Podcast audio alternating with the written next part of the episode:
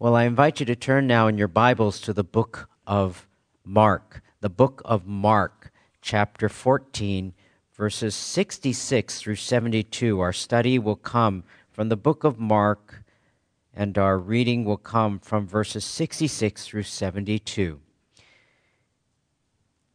We have been going through the Gospel of Mark, chapter by chapter, verse by verse, and here we are in the last day of the life of the Lord Jesus Christ before he goes to the cross and dies for sinners.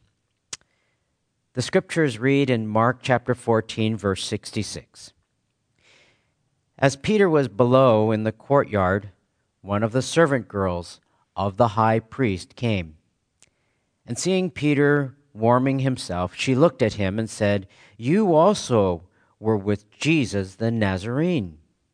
But he denied it, saying, I neither know nor understand what you are talking about. And he went out onto the porch. The servant girl saw him and began once more to say to the bystanders, This is one of them. But again he denied it. And after a little while, the bystanders were again saying to Peter, Surely you are one of them, for you are a Galilean too. And he began to curse and swear, I do not know this man you are talking about. Immediately a rooster crowed a second time, and Peter remembered how Jesus had made the remark to him, Before a rooster crows twice, you will deny me three times. And he began to weep. Failure is something that a majority of people run into. Failing is something that we run from. Failing is something that we often fear. Failing in a class, failing in an exam, failing at your job, failing to be the leader in particular groups, maybe even your family. Failure is something that we very much dislike. Sometimes, however, failure is all too common. In his book, Break Open the Sky, Stephen Bauman writes Despite our near phobic fear of failure, the facts suggest that it's actually a common, almost universal experience. 75%, he writes, of venture capital backed startups fail. 95% do not meet the initial expectations. 40% of CEOs don't last 18 months. 70 to 90% of mergers and acquisitions fail to add shareholder value. 81% of new hires, that's four out of five, don't work out. 99% of new patents never earn a penny. 95% of new products introduced in a given year fail. 68% of IT projects fail to meet their goals. 88% of New Year's resolutions end in failure. And 100% of all human bodies will fail. Alexander Pope was right when he said, To err is human. Few people in the Bible are more familiar with failure than the Apostle Peter. In Luke chapter 5, verse 5, when they were fishing and Jesus told him to throw the net on the other side of the boat, they might get a catch, Peter failed to trust Jesus and reluctantly threw it over the other side, only to haul in a boatload of fish. Mark 8:32 Peter rebuked Jesus of all people for talking about his suffering, his death and his future resurrection and Jesus had to rebuke him back. Matthew 14:28 to 30 Peter at first had his eyes on Jesus and was walking on the water when he failed to keep his eyes fixed on Jesus. He looked at the storm and began to sink.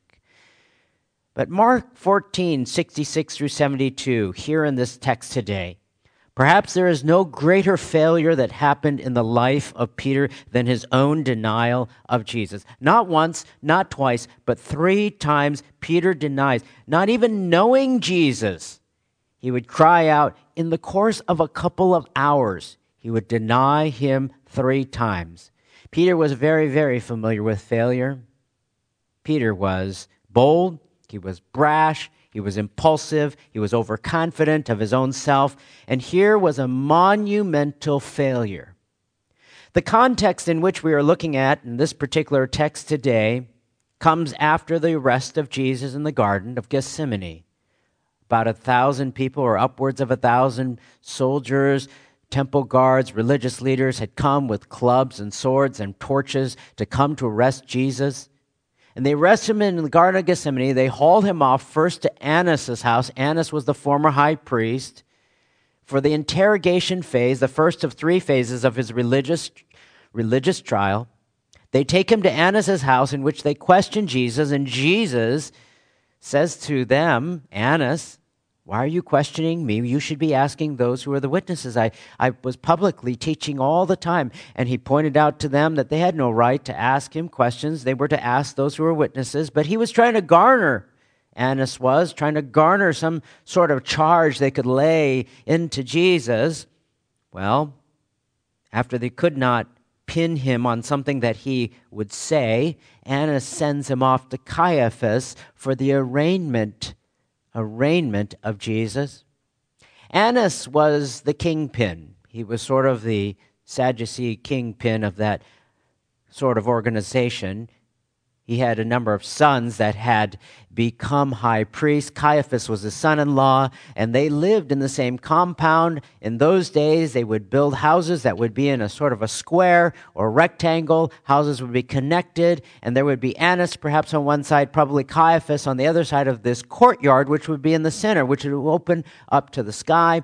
And it's in this courtyard when Jesus is transferred from Annas's to Caiaphas' house, a very short distance, a very short distance that we find this scene here.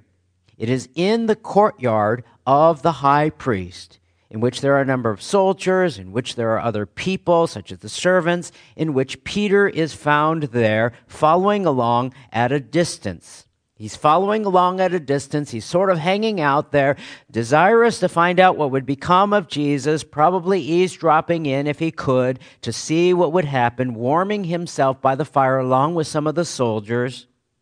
At first, when he came to that compound, of course, he wouldn't be allowed to let in. There was a gate that would be there, and usually a servant at the gate, and perhaps this girl who would be one who would be the gatekeeper. But it says in John 18, 16 that there was another disciple who was known to the high priest. He went out and spoke to the doorkeeper and brought Peter in. So there are two there. And that individual traditionally is known to be the Apostle John.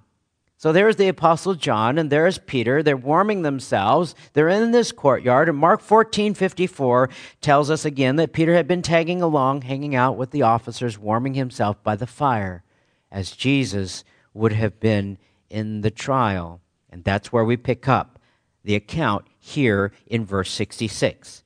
The text says, As Peter was below in the courtyard, one of the servant girls of the high priest came, and seeing Peter warming himself, she looked at him and said, You also were with Jesus the Nazarene. Now, this account of Peter's denial is in all four Gospels. And she says a little bit different phrases in each. It could have very well been that she would have asked him in different ways in this first, first questioning that he was with Jesus. In this first statement, she confronts him with a positive ID. You were with Jesus, the Nazarene. And immediately fear overtook Peter and he denied it. He said, I neither know nor understand what you are talking about. And he went out on to the porch. Matthew's account adds in Matthew 26 70 that he denied it before them all. In other words, this servant girl comes. She apparently says it loud enough so that others, perhaps by the fire, who were also warming themselves, overhear her ID, Peter. And he denies it before them all. Exposed, he lied and denied Jesus. Strike one.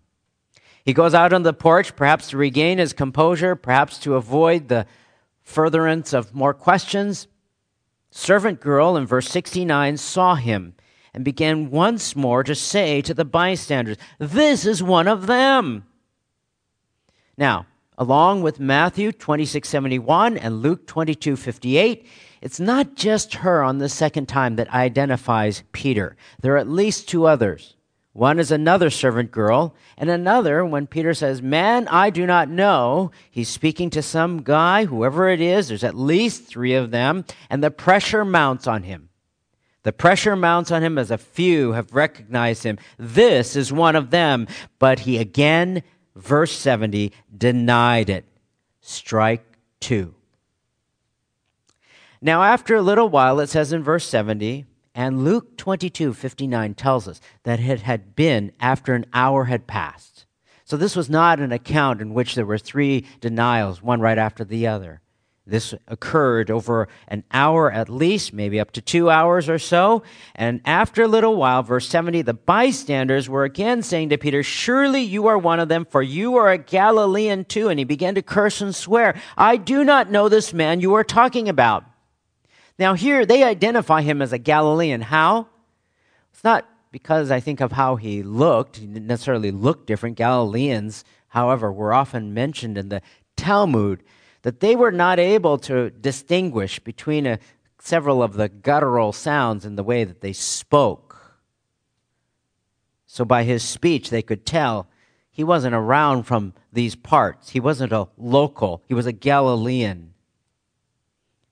Now, he says whatever he says in this last denial of anything he can say to deny Christ. First, he, he is cursing. He is cursing. But he began to curse, it says. Now, this wasn't the cursing that sometimes we might think where he saying bad words. What he is doing in this curse, it comes from the Greek word anathema, which means to be accursed. What he is doing, and there's no object there, he is cursing himself. In other words, he is saying, I be cursed, I be cursed if I am lying. I am to be cursed. Secondly, he swears, he swears, meaning that he is making a solemn pledge. He is swearing upon whatever it is. He swears, I do not know this man you are talking about. And people will do that. People will do that when they want to up their integrity, so to speak. People will say things like, I swear on the grave of so and so, or God strike me dead if I am lying. And this is what Peter is doing right here. So he curses, he swears. Thirdly, when Peter says, I do not know what this man you are talking about, what he is doing here is evoking a rabbinic, a common rabbinical law of a formal legal denial. When you're denying something in a formal way, you say, I do not know what you are talking about in that phrase. He's evoking that. So he curses, he swears, he makes a formal denial. And fourthly, Peter doesn't even name the name of Jesus, as if to say, I have no idea who you're talking about. You know, Peter's denial here wasn't some knee jerk reaction. It wasn't something that he blurted out impulsively. Perhaps maybe the first time, but not the second, not the third. There had been a good amount of time, especially with the third, and over an hour had passed. He had had time, first, second. He went out at first to talk or think about himself or whatever it might be on the porch after the first denial. Then there was an hour that would pass after his second denial in which he would think about it and decide whether or not he was going to acknowledge or deny the Lord Jesus Christ. He wasn't under some coercion either. He wasn't under some sort of intimidation. He wasn't under some sort of duress. It wasn't as if the high priest had come and accosted him. It wasn't as if he had been arrested by the Roman soldiers who were questioning him or anything of that sort. They weren't beating him, they weren't threatening him. No. The first question came from a servant girl, unidentified by name, and then others who were unidentified, perhaps people who didn't have a significant social status within that compound, but they identified him, simply pointing out that he was a follower of Jesus and he folded. Peter utterly failed and he denied Christ. Peter failed. He denied Christ, and that denial is found in all four Gospels. Why? Why was it included? After all, I'm sure Peter would have been very ashamed of that. Well, I think it's because this account stands in stark contrast to our Lord Jesus Christ. To Jesus, who was arrested, he was interrogated, he was humiliated, he was roughly treated, he was mocked, he was beaten, he was crucified unjustly, yet he did not sin. He did not fold. Neither in personal vengeance nor unrighteous anger, Jesus didn't display, he didn't strike back. Peter is simply confronted in contrast by a servant girl who says, Aren't you a follower of Jesus? Then two more times he folds and cowers in fear. Three times he denies the Lord Jesus. You know what? We need God's help, don't we? We need the help of God. Peter's account stands in stark contrast to Jesus, and we can learn some very practical lessons from this text. We can learn some very practical lessons, some very real lessons from this text, from the account of Peter's denial. I think the Lord wants us to learn these things. The first lesson we can learn is that we need to be humble about our own spiritual maturity. We need to be humble about our own spiritual maturity even though Jesus told him in Mark 14, just a number of verses earlier, in verse 29, Jesus had told him he would deny him, but Peter said, Even though all may fall away, yet I will not. Everybody else is going to fold. Everybody else is going to deny. Everybody else is going to leave Jesus, but I won't. And Jesus tells him, You will three times, and then a cock will crow a second time. You know what? He was very much overconfident. He was very much overconfident in his spiritual strength, what he thought he could do on his own. He pledged his loyalty vocally. He thought more highly of himself than he ought to. Proverbs 16, 18 tells us pride goes before destruction and a haughty spirit before a fall. Spiritual pride looks down and says, you know what? I'd never do that. Spiritual pride says, I'd never say something like that. Spiritual pride says, well, you know what? I would never be like that. It's a failure to realize that if it were not for the grace of God, we would say that. If it were not for the grace of God, we would be like that. If it were not for God's grace, we would do and be the same thing we would deny Christ. If it were not this, for the grace of God, in Peter's case, we would just be like Peter. In fact, if it were not for the grace of God, we would be lost in our own sin. We need to be humble about our own spiritual maturity. Secondly, we need to think before we speak. We need to think before we speak. Mark 14, 31, again, the passage before. Peter kept saying insistently, repeatedly, insistently, even if I have to die with you, I will not deny you. And all were saying the same thing also. All the rest of the disciples chimed in that they said, We will die with you. We will not deny you. Peter was so very impulsive in the things that he would say. He didn't think before he spoke. James 1:19 instructs us, but everyone must be quick to hear, slow to speak, slow to anger. What are you like? What are you like? You know, once words are spoken, they cannot be retracted, can they? Can you think of a time perhaps you've said something you wish you could take back those words? Maybe it was some poor joke Maybe it was some sort of slight. Maybe it was something you spoke out of anger. Maybe it was something you said out of frustration. Maybe it was something that was just plain mean. Now imagine if you had lived 2,000 years ago during the time of the Bible, and God chose to inscripturate that for all of eternity as an example of what not to say, how ashamed we would feel. I'm sure Peter would have wished that he would not have said what he said. We need to think before we speak. We need to be slow to speak. You know, maybe you're the type that likes to speak your mind. Maybe you know people who like to speak their mind because they value transparency. Maybe you're the type that likes to think out loud all of the time. You know, Proverbs 10 19 tells us, when there are many words, transgression is unavoidable, but he who restrains his lips is wise. How wise are you and I? For Peter, this wasn't the case. He had to learn.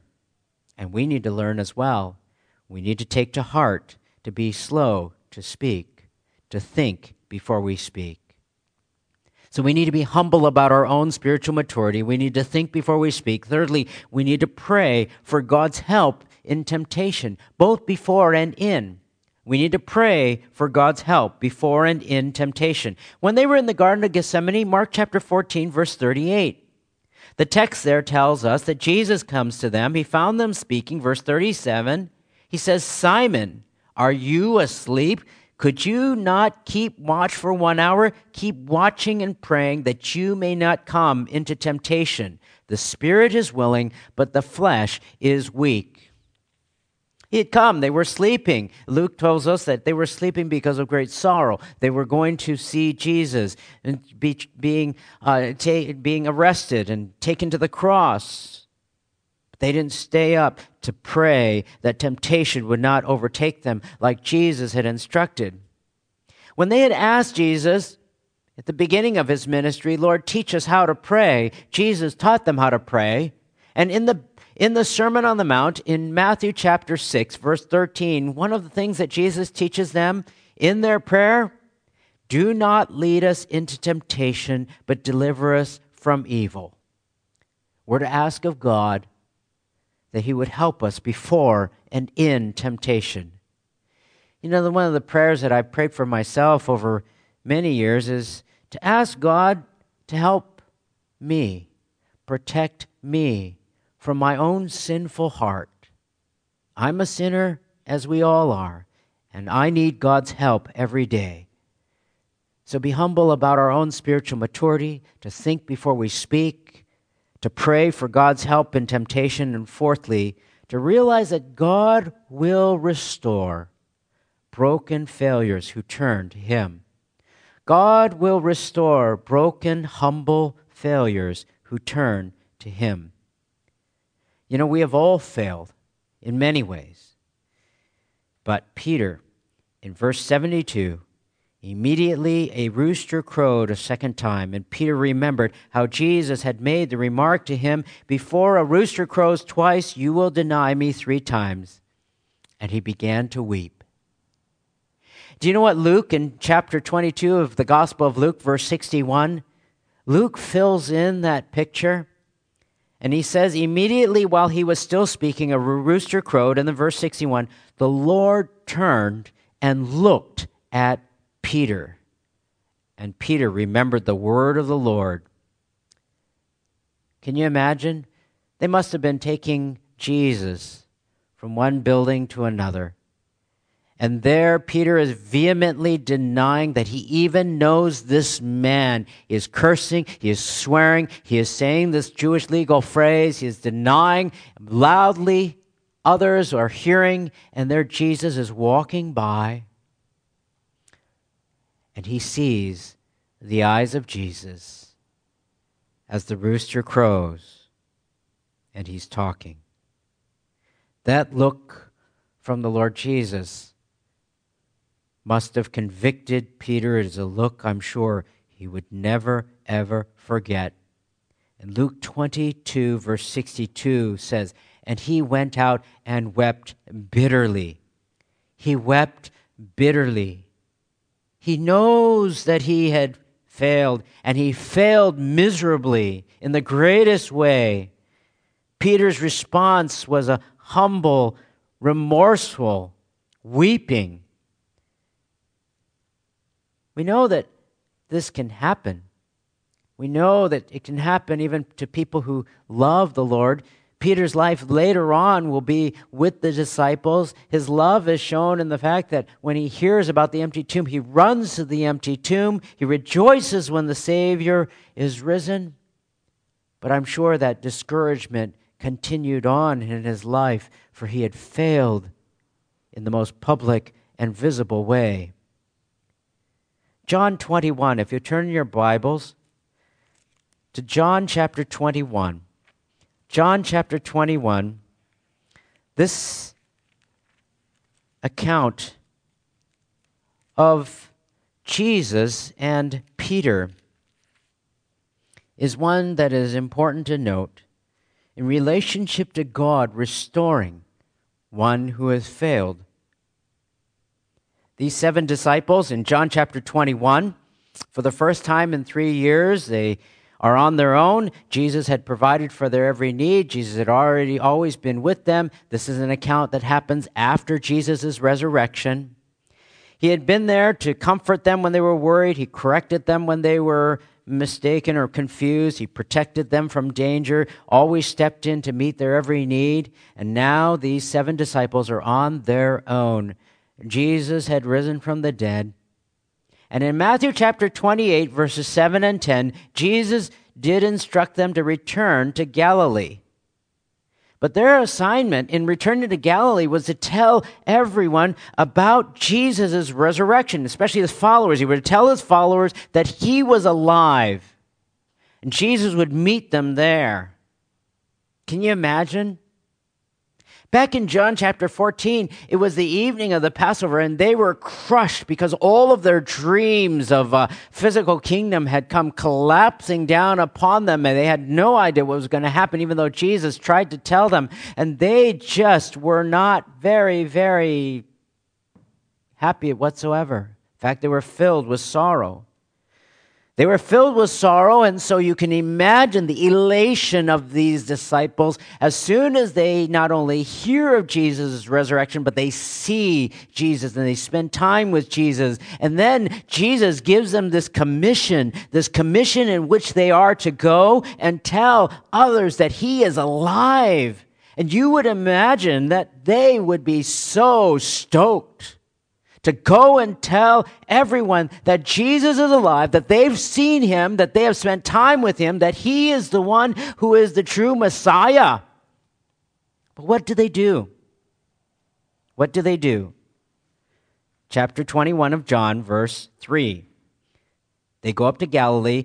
Simon Peter said to them, I'm going fishing. I'm going fishing. They said to him, we will also come with you. And they went out and got into the boat, and that night they caught nothing. They said, You know what? We're going to go back to our old ways. That's what we know how to do best.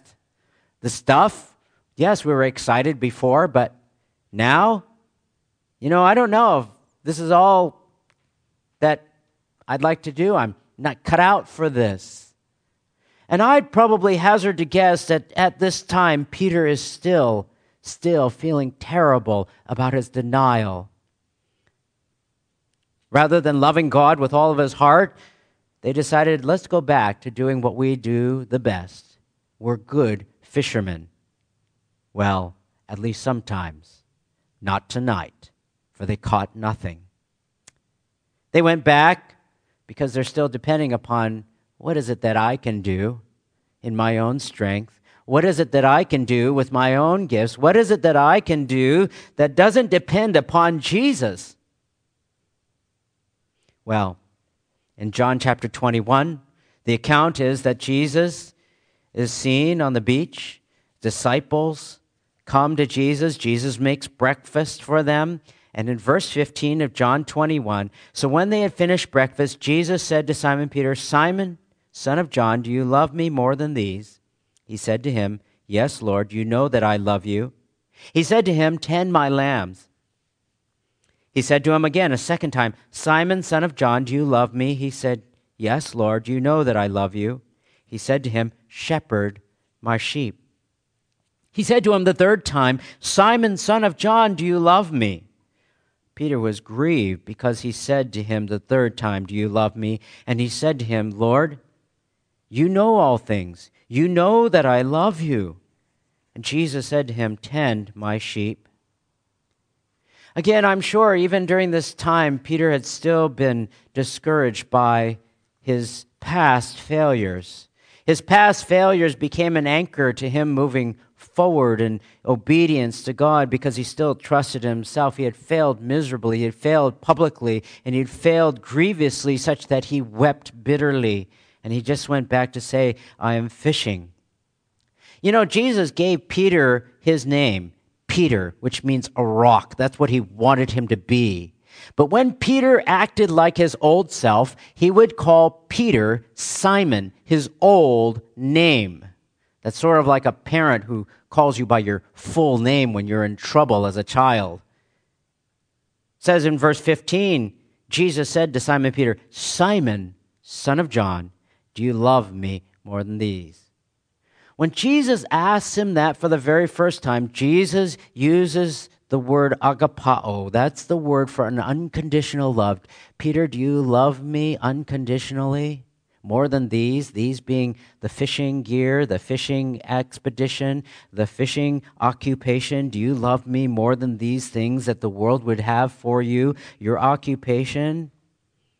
That word for love is an unconditional love. It's the same word that is used when we speak of uh, husbands love your wives. It's a self sacrificial love. That's what Jesus says here to Peter. He says here, Do you love me with this self sacrificial love more than all of these things?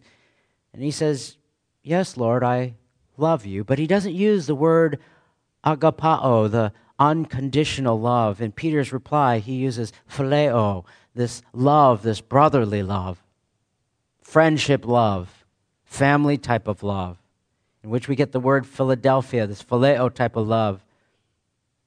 Do you love me unconditionally? Yes, I, I love you like a family, like a brother. Tend my lambs. That's what Jesus says. Peter was being commissioned and reminded, This is what I want you to do, Peter, Jesus says. He's being commissioned to tend to the followers of Jesus, but he asks them again, Peter, do you love me? Do you unconditionally love me more than the other things? Do you love me unconditionally? Peter says again, Yes, I love you like a brother. And then Jesus reiterates his commission to him for the third time. He says, Do you, Simon, son of John, love me? And he uses the same word that Peter uses which is phileo. Do you love me like a brother? Perhaps you might think that it might come across, I think, more like, Do you love me unconditionally? Yes, I love you like a brother. Do you love me unconditionally? Yes, I love you like a brother. Do you even love me like a brother? Peter said, What? You know all things. And he was grieved in his heart. He was grieved in his heart, and yet Jesus continued to say, Tend my sheep. Andreas Kostenberger, a commentator, says, quote, Perhaps at long last, Peter has learned that he cannot follow Jesus in his own strength and has realized the hollowness of affirming his own loyalty in a way that relies more on his own power of will than on Jesus' enablement. Likewise, we should soundly distrust self serving pledges of loyalty today that betray self reliance rather than a humble awareness of one's own limitations in acting on one's best intentions. Unquote. Jesus wanted Peter to love him unconditionally with a love that only God can enable and provide that we would love Him. That is by the grace of God that we can even have that type of love. Peter wanted to follow Jesus, but Jesus wanted him to only follow him by the strength that God provides, not in the pride that we might have in our own strength. He wanted to restore Peter and place him in that position of leadership. But only would it come when we depend upon God. Because God desires to restore humble, broken failures who will turn to Him. We have all failed in many ways, so many times. We've all been like Peter, perhaps in days of denying Christ by not saying something when we ought to about who Christ is, not defending Jesus when he is perhaps mocked, failing to share our testimonies when opportunities come to reach out, failing to be the leader that we ought to be, failing by sinning against God time and time again. And yet, we're not to live in the past, but to look forward to the future, to learn from the past that we might not do it again, and realize that it is through the prayers that we come to God in resistance of temptation, the reliance upon God, the humility of realizing that we are not going to succeed by our own strength, to think before we speak, and to come to God in humble repentance, knowing that God desires to restore us in our relationship with Him every time we fail Him.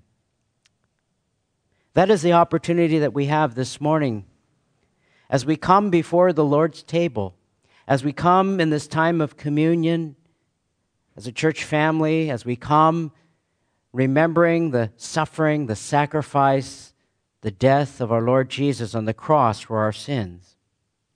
It is a time of communion in which Christians take. They take of some bread, symbolic of the body of Christ, given on the cross for our sins. They take of some juice or wine, symbolic of the blood that was shed for the atonement of our sin.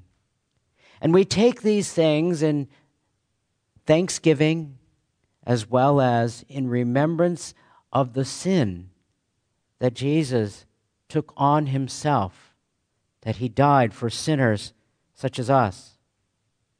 The scriptures tell us that this is for believers, but it also tells us that we are to take it in a worthy manner.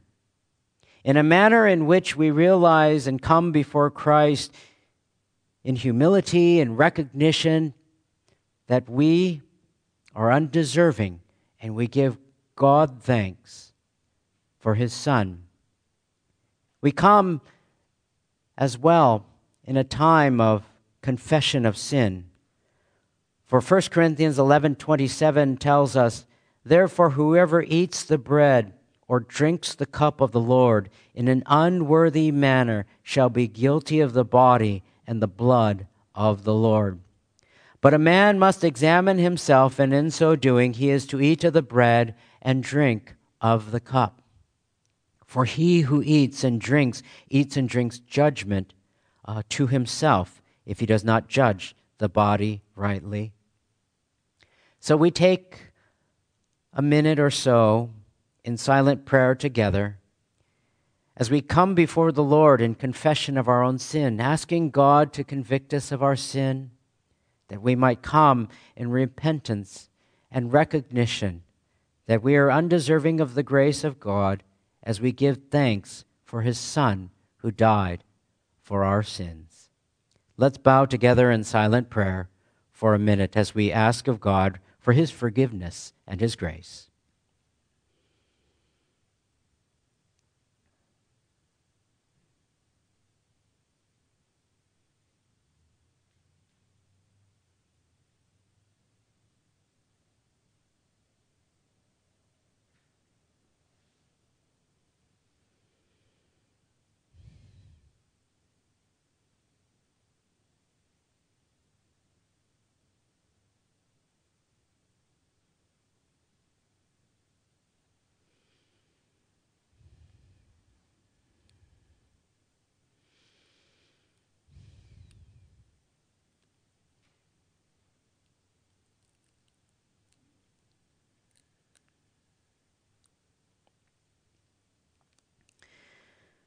Our God in heaven, we give you thanks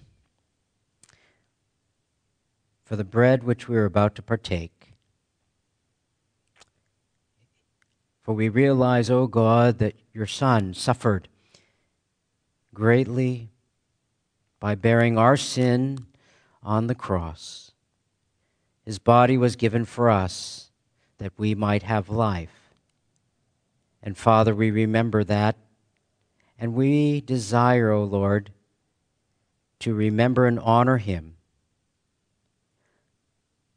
We also give you thanks, O God,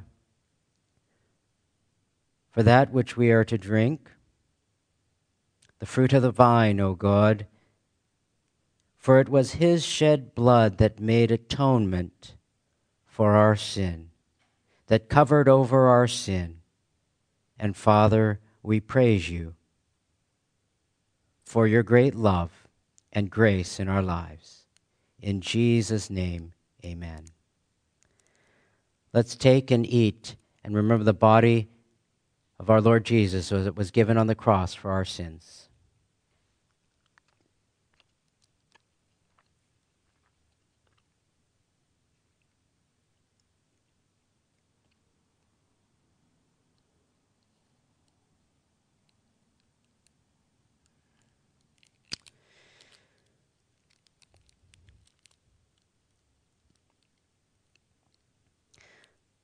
Let us also take and drink of the fruit of the vine, representative as the blood of our Lord Jesus shed for the atonement of our sin.